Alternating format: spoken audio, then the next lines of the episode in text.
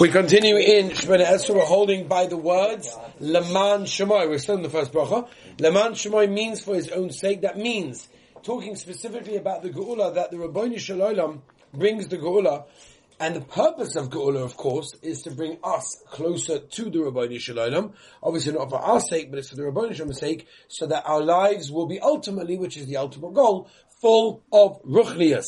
The Ribbono Shel Olam loves us and desperately wants a connection with us. Leman Shemai in Shemonei Esrei means we're asking Rabbi Shalom for His sake, right? We want His glory and His honor to be revealed to the world, which of course was the purpose of all of creation.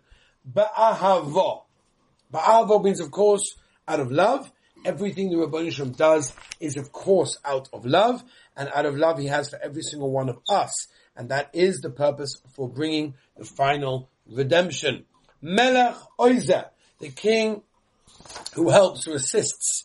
The Ribbono Shel Olam um, doesn't do it all by himself. Rather, the person helps himself. But we admit that, of course, without the Ribbono Shel Olam's help, we do not stand a chance. The Ribbono Shel Olam saves us through many types of shlichim, many types of uh, messages and agents that he sends. There are four levels of siyata deshmaya that a person can actually receive. Melech, a king, um, in his own palace that provides for everyone, no matter how far he is. Oiza is a helper that randomly approaches someone else for any assistance that they may need.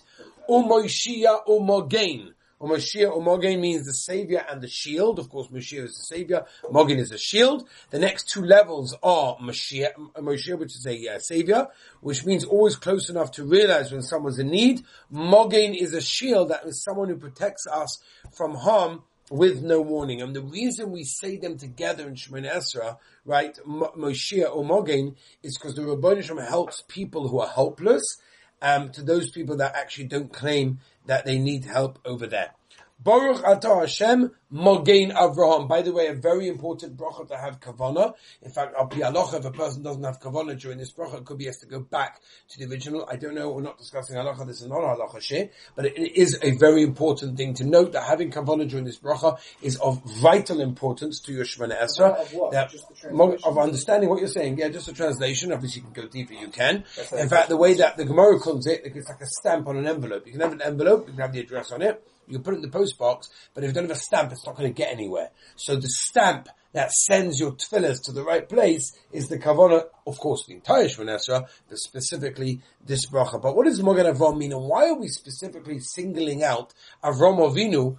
Why do we say Baruch Hashem Mogen Avram Yitzchak v'Yakov? After all, the whole bracha that we've been saying in the beginning was Avraham, Yaakov. We've constantly been mentioning them on all of a sudden over here. So the answer is that the Rabbi Shalom provided Avraham Avinu specifically he protected him from any spiritual harm when he had to deal with many of the, you know, trials and tribulations that Avram had to deal with, but specifically with Sodom, and when he protected him from, last week's parasha, the five kings. As the Rabban told Avram, Altira, don't fear, you are completely shielded and nothing can penetrate your armor. What an interesting idea to think about when we've got the army out there fighting for us over there, that we have to remember we have the shield of Avram, of every single Yid has that automatic shield in that case, and we call upon the Rabbi Shalom at this time, the shield of Avram, that we place ourselves under complete protection. No matter what's going on in the world, any trial and challenges